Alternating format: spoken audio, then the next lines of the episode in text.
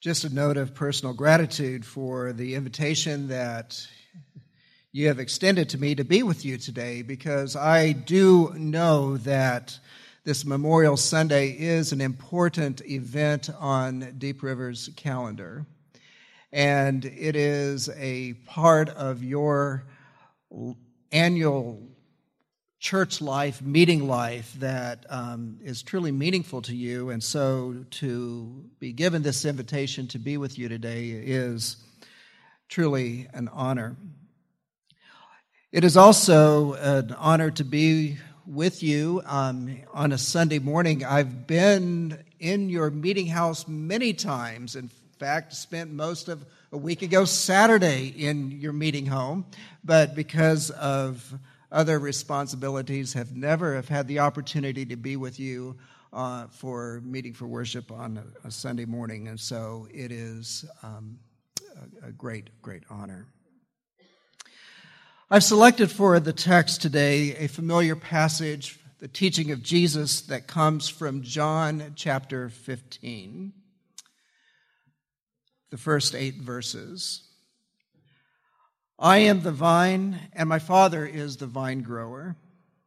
He removes every branch in me that bears no fruit.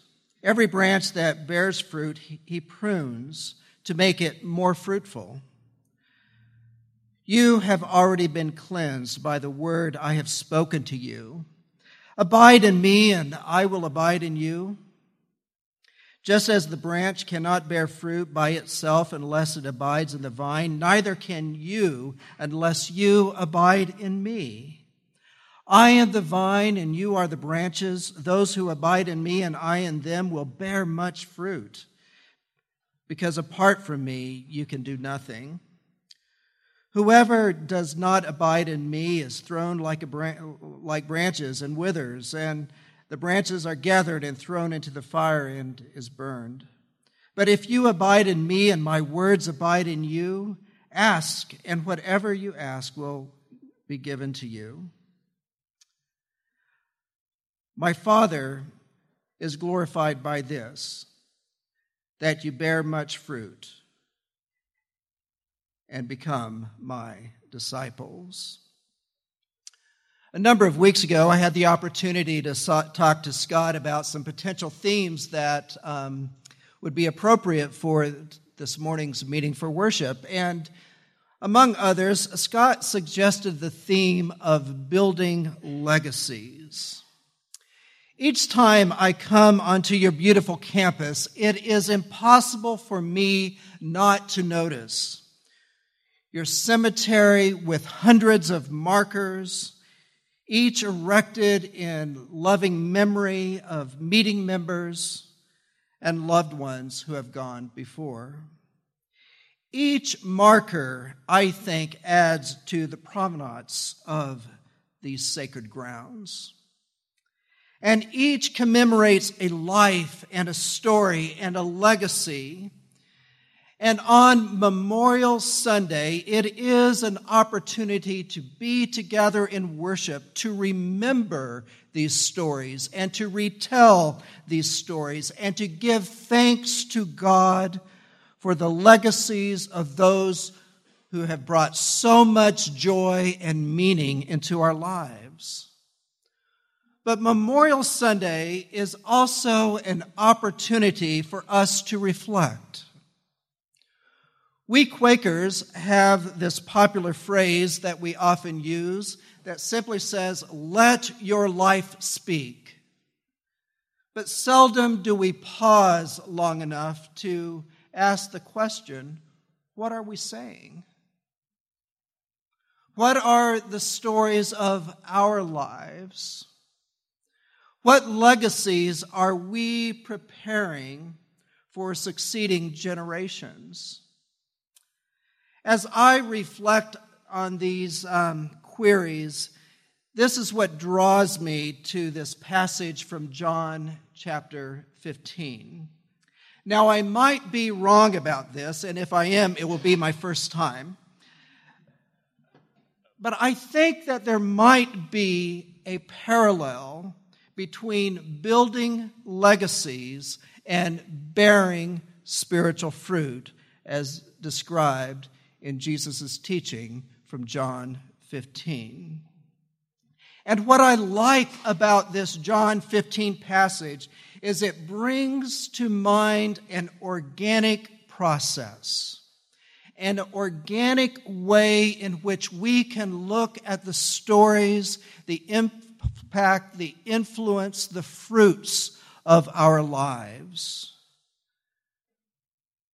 To consider the question what are we saying through the lives that we live? Now, I have included into your bulletin today a little insert called Tending the Vine. And um, this morning, I would like to invite us for a few moments to consider the stories of our life through this process that is referred to as tending the vine. And if you choose not to follow along and choose to make paper airplanes with my bulletin insert, I will not be offended. And please know that this is not um, something that I came up with for myself. It was developed by Everence, the financial service group that I do work with. And um, it is used as a stewardship approach to do financial planning. But I have readapted it for our purpose this morning and Quakerized it by adding a few queries that might guide our reflections. John 15 reminds us, from the teaching of Jesus, that all life, fruitfulness, comes from being rooted. The gospel word that is used throughout this passage is the word abide. Abide in me, and I will abide in you. Branches cannot bear fruit by itself unless it abides in the vine. Those who abide in me and I in them bear much fruit. As the Father has loved me, so I have loved you. Abide in my love. In tending the vine, we begin by looking at the places where we are planted, the places where we are rooted, in whom and in what are we abiding. In a couple of weeks, about a month from now, a number of Quakers will be gathering for the FUM Triennial Sessions in Wichita, Kansas. And Scott and I were just up here coordinating some travel plans. The book that has been selected for as an inspiration for the Triennial Sessions for this year is Thomas Kelly's book, The Eternal Promise. In this book, Thomas Kelly outlines some of the Quaker discoveries, and he writes The Quaker discovery and message has always been that God lives and moves, works, and guides in vivid immediacy within our hearts. Then Kelly adds, this is the experience of discovering a rich and fruitful life that is rooted in the loving, eternal one. Like branches that abide in the vine, and the vine is rooted in this good earth, there is a summoning power, a force, a life force, a grace that arises out of a deep abiding in the living Christ, rooted in the eternal one. So when we examine the stories of our lives, we begin by simply asking the question where, where are we planted? In whom are we abiding?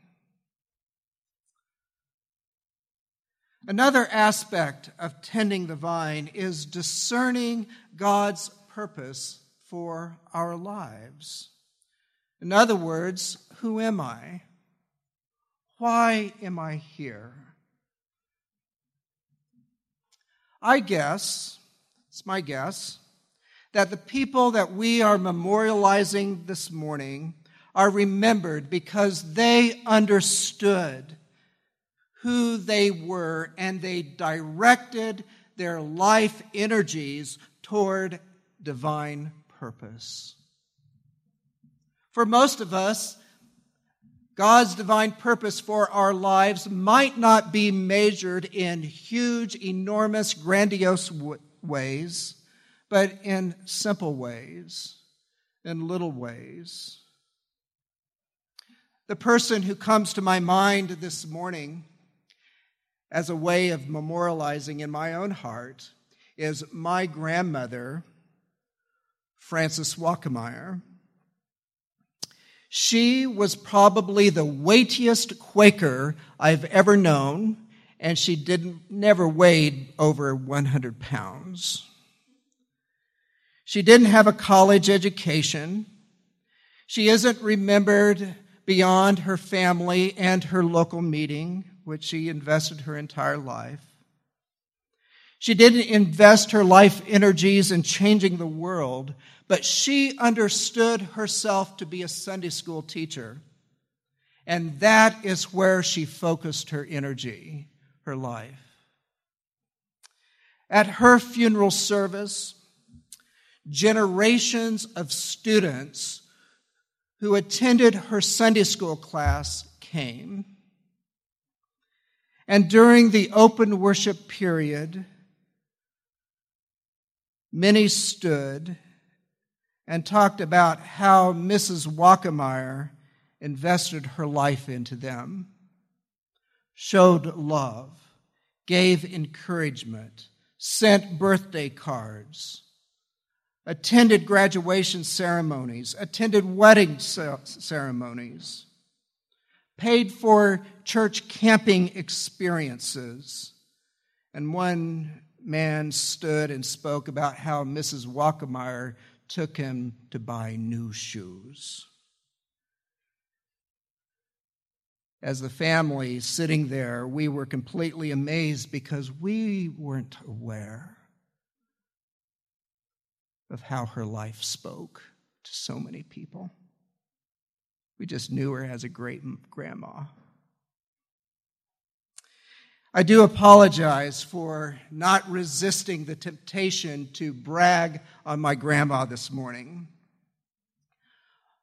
But like many of us, we are called to be fruitful simply by knowing who we are and the divine purpose for our lives. Another consideration when tending the vine is to live responsibly. Now, as I said, I work with a group called Everence. They are a financial service organization, and if one of our financial advisors were speaking to you this morning, this would be the point where they would want to talk to you about your budget and your cash flow and your debt burdens. But this morning, our, for our purposes, I simply want to, us to think about this query. Are my values and actions aligned with God's purpose for my life? There is a difference, in my experience, between knowing and doing. Knowing our identity, knowing our purpose is different from aligning our values and our actions to achieve that purpose. And I must confess that this is a question, this is a query that I have to put in front of me every day because I struggle with a spiritual form of attention deficit disorder. And it's so easy for me to forget who I am, what my purpose is.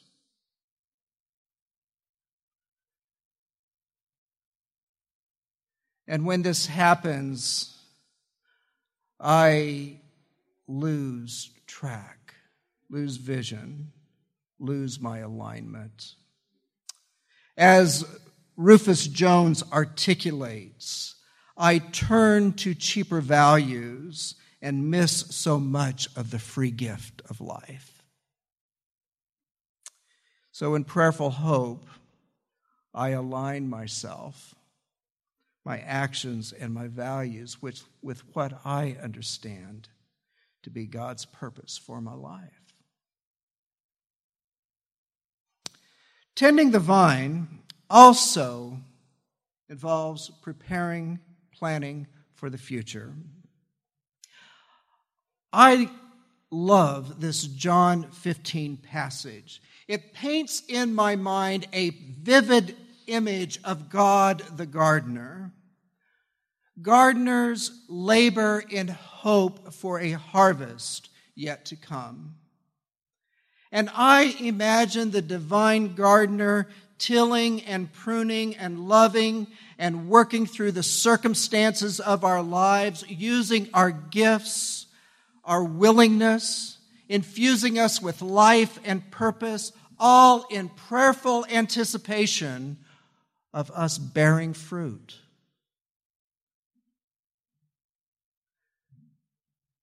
Some of the fruit that we bear as we abide will outlast our lifetime. And that is why we're here today, remembering those who have gone before us, naming them, because they bore fruit that has outlived their lifetime. This is why I invite you to simply ask this question How am I investing my life in ways that will outlast it.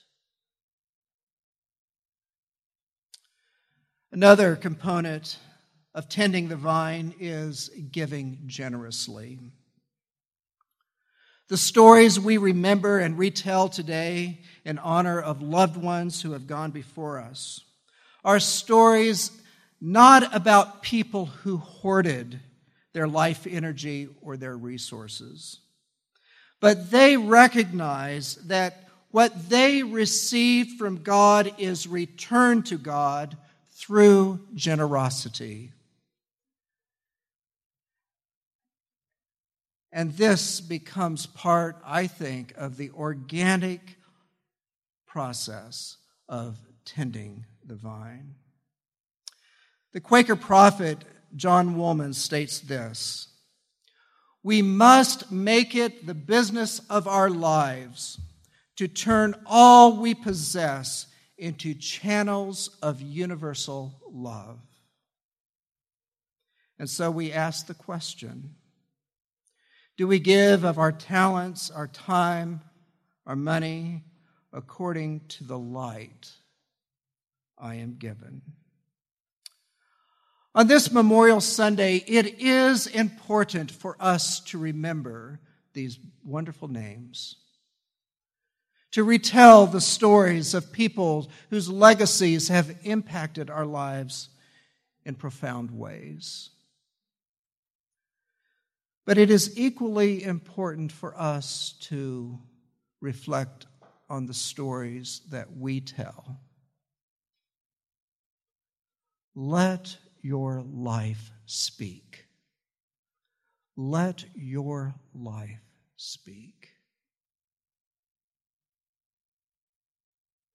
Let your life speak, and you will bear abundant fruit. To God we give thanks.